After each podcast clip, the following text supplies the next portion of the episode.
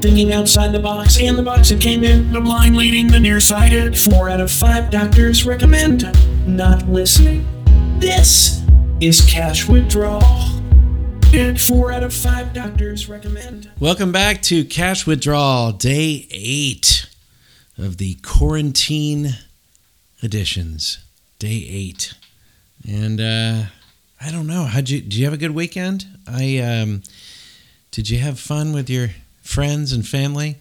I don't, I don't know if human beings are really meant to spend this amount of time with their families. I mean, uh, people often say, like, you know, you never look back on your life and think, I wish I had spent less time with my family and working more.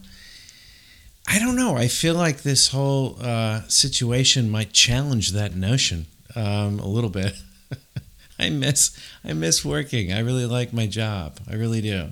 And uh, you know, I know I know people are like a lot of people don't love their jobs, and so in some ways they lose the income, but at least they get some time off. But I, I really like my job, and I really miss it.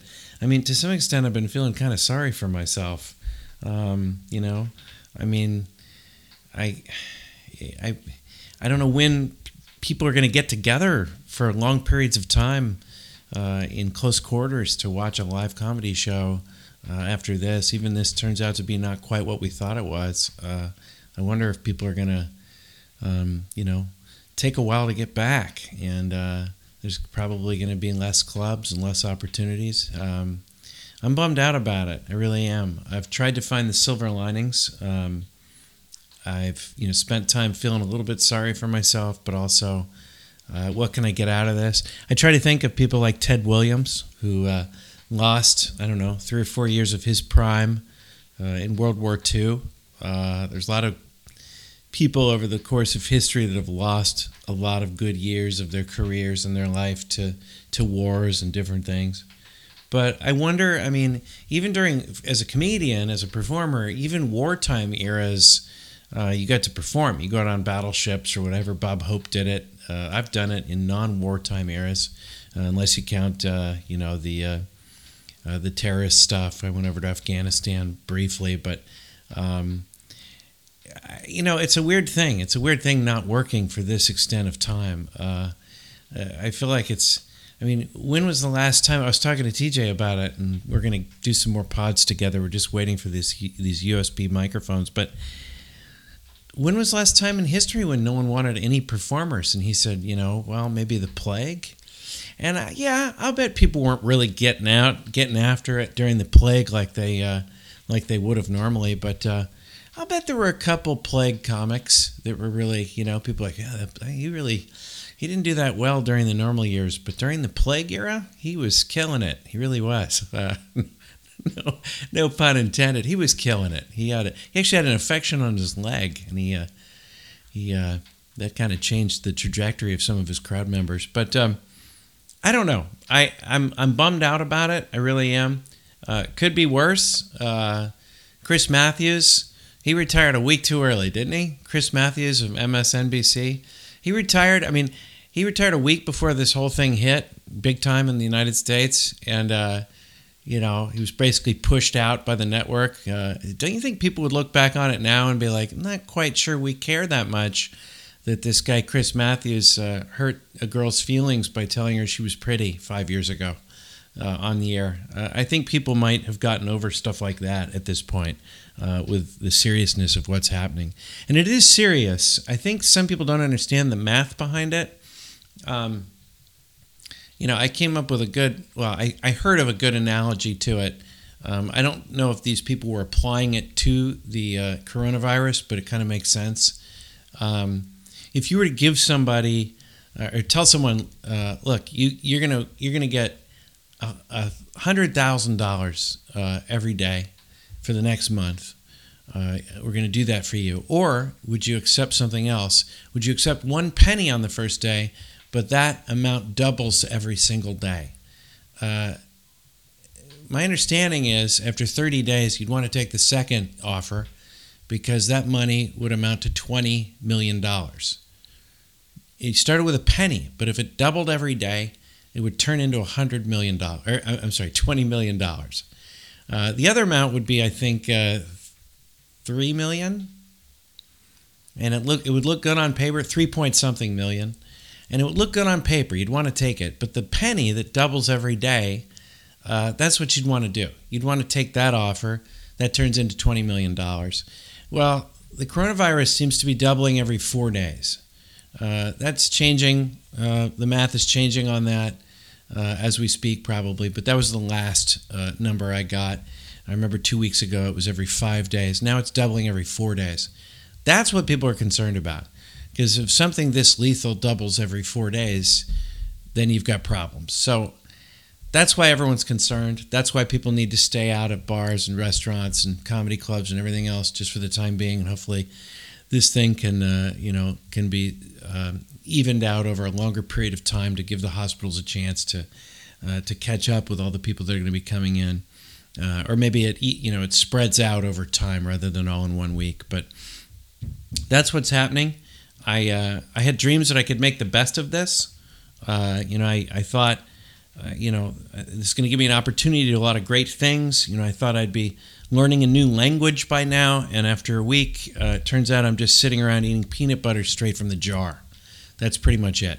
I have learned uh, to play. Um, uh, what is it? Uh, smoke on the water on a guitar. Uh, I can only utilize one of the six strings.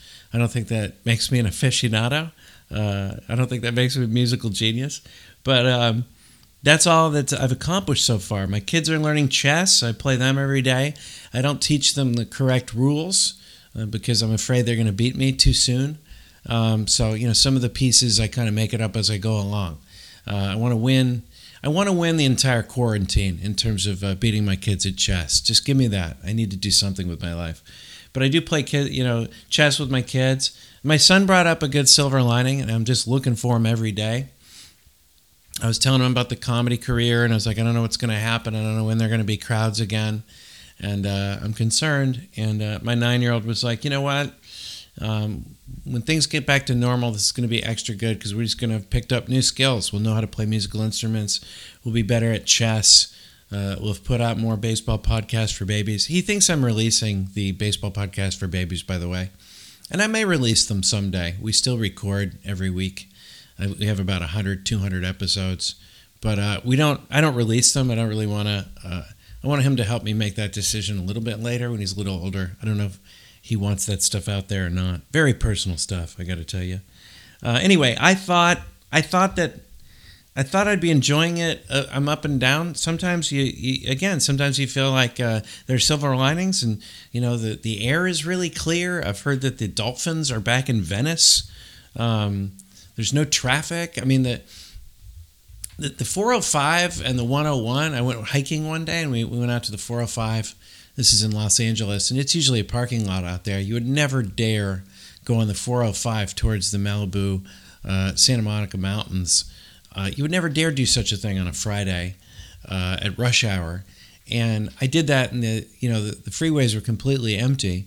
Um, but what's weird now is that the the waterfront is completely filled with people. They are keeping their distance. Uh, they're social distancing. I, I don't. I think it should be called anti-social distancing I don't think it's very accurate to call it social distancing. It's antisocial, and that's fine. Um, but what's weird is I've found myself kind of, especially down on the waterfront. I've found my. I mean, basically, we've we've traded places. The 405 has become the the path on the Strand, and the Strand has become the 405 in terms of bicyclists, skateboarders, rollerbladers, people walking their dogs. And these people, a lot of them haven't been down to the water in a while, and they're trying to get the outdoor vibe in. They're trying to get that out of their system, but they're also walking with their cell phones and recording everything and talking into their cell phones and not watching where they're going. And bicycles are colliding with people, and it's kind of pandemonium down on the beach.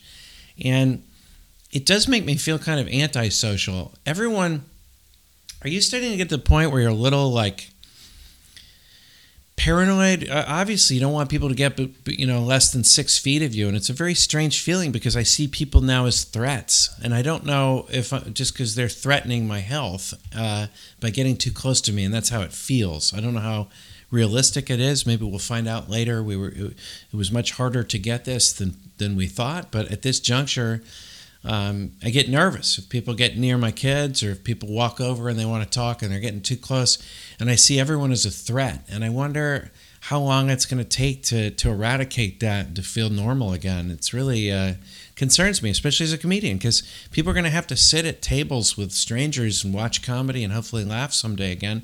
And how quickly will they get comfortable uh, doing that? If I knew one of those plague comics, you know, those guy he killed it during the plague. I got to tell you, this guy, he had no off button, really sometimes I hear myself saying something like, you know, like my son spilled something. I go, it's not the end of the world. And then I think, maybe it is. I, am not sure. I'm not sure if this is the end of the world or not. Uh, guys, there's one thing we can all feel good about. If you're listening to this podcast, I assume you're not on a cruise. You can feel good about that. I, uh, I mean, the people that were on that cruise they were like prisoners. A bunch of the cruises have no place to go. They're just out at sea, like just wandering around. They should drop them off on Molokai and have them. Basically, they're lepers at this point. I'm trying to laugh about it because it's so terrible. So don't don't ever think on this podcast that I'm not taking this seriously. That I that I think everything is is great. But at the same time, uh, we have to joke about it as much as we can. But the, it is shocking that the uh, that you know that those those people on the boats are still on there and, and they're being treated like lepers. Um, but yeah, the air is cleaner. Uh, there's dolphins swimming around. Uh, people are saying, you know what, the Earth, the Earth needed this pause. This is good for the Earth. And I'm thinking, yeah, and it's really not so great for the people. Um, it's uh, it's really not working out as well as I thought. I had no idea it'd be such a a strain hanging out with my family this much. I love them. Uh, I have a, but coming back, I'm used to going on the road and coming back, and you come and this this amount of intense time with them. Um, it's uh, I mean I've, I felt like uh, I went out for a jog uh, on Saturday, and I was just kind of losing my mind and I think I came back maybe five or six hours later. It almost became uh, the song "Hungry Heart" by uh, Bruce Springsteen. Uh, got a wife and kids in Baltimore. Jack went out for a ride, and I never came back. I mean, it was getting bad. It was getting like dark. And of course, I had turned my phone off, and uh, I just went out. Just felt like kind of extending it for as long period of time as I could. Um, they still have not. Uh, they have not said that the Olympics are off. I mean, even without the virus, it's the Olympics are worse than Scooter's Jungle. The worst, the, the Olympics are it's Sodom and Gomorrah at the Olympics. I mean, it's just an absolute sex fest at the Olympics. It's a it's an orgy of, of athletes from thousands of different countries. Uh, that's why they go, and that's why they enjoy it so much, and that's why they, why they want to go back.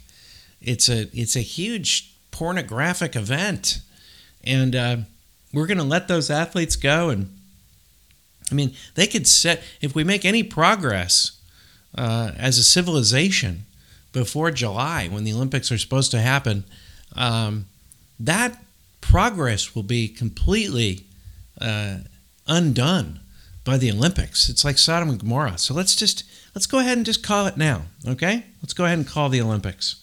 Um, let's see. I've got a couple uh, couple emails here from people um, before I go.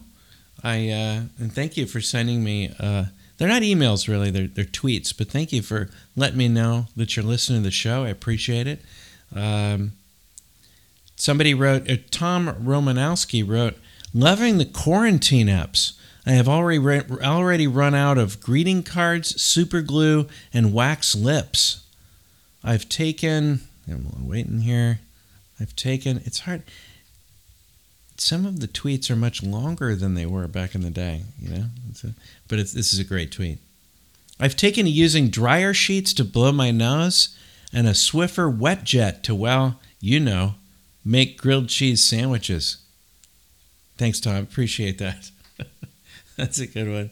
There was another one here um, by uh, Testarossa who writes, uh, Cash Levy is going to die because he's quarantined and neither he nor his wife know how to cook. You can only ingest so much butter spray. So that's the truth.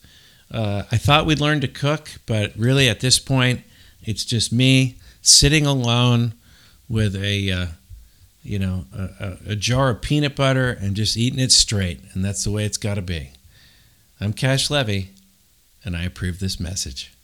Deshaun.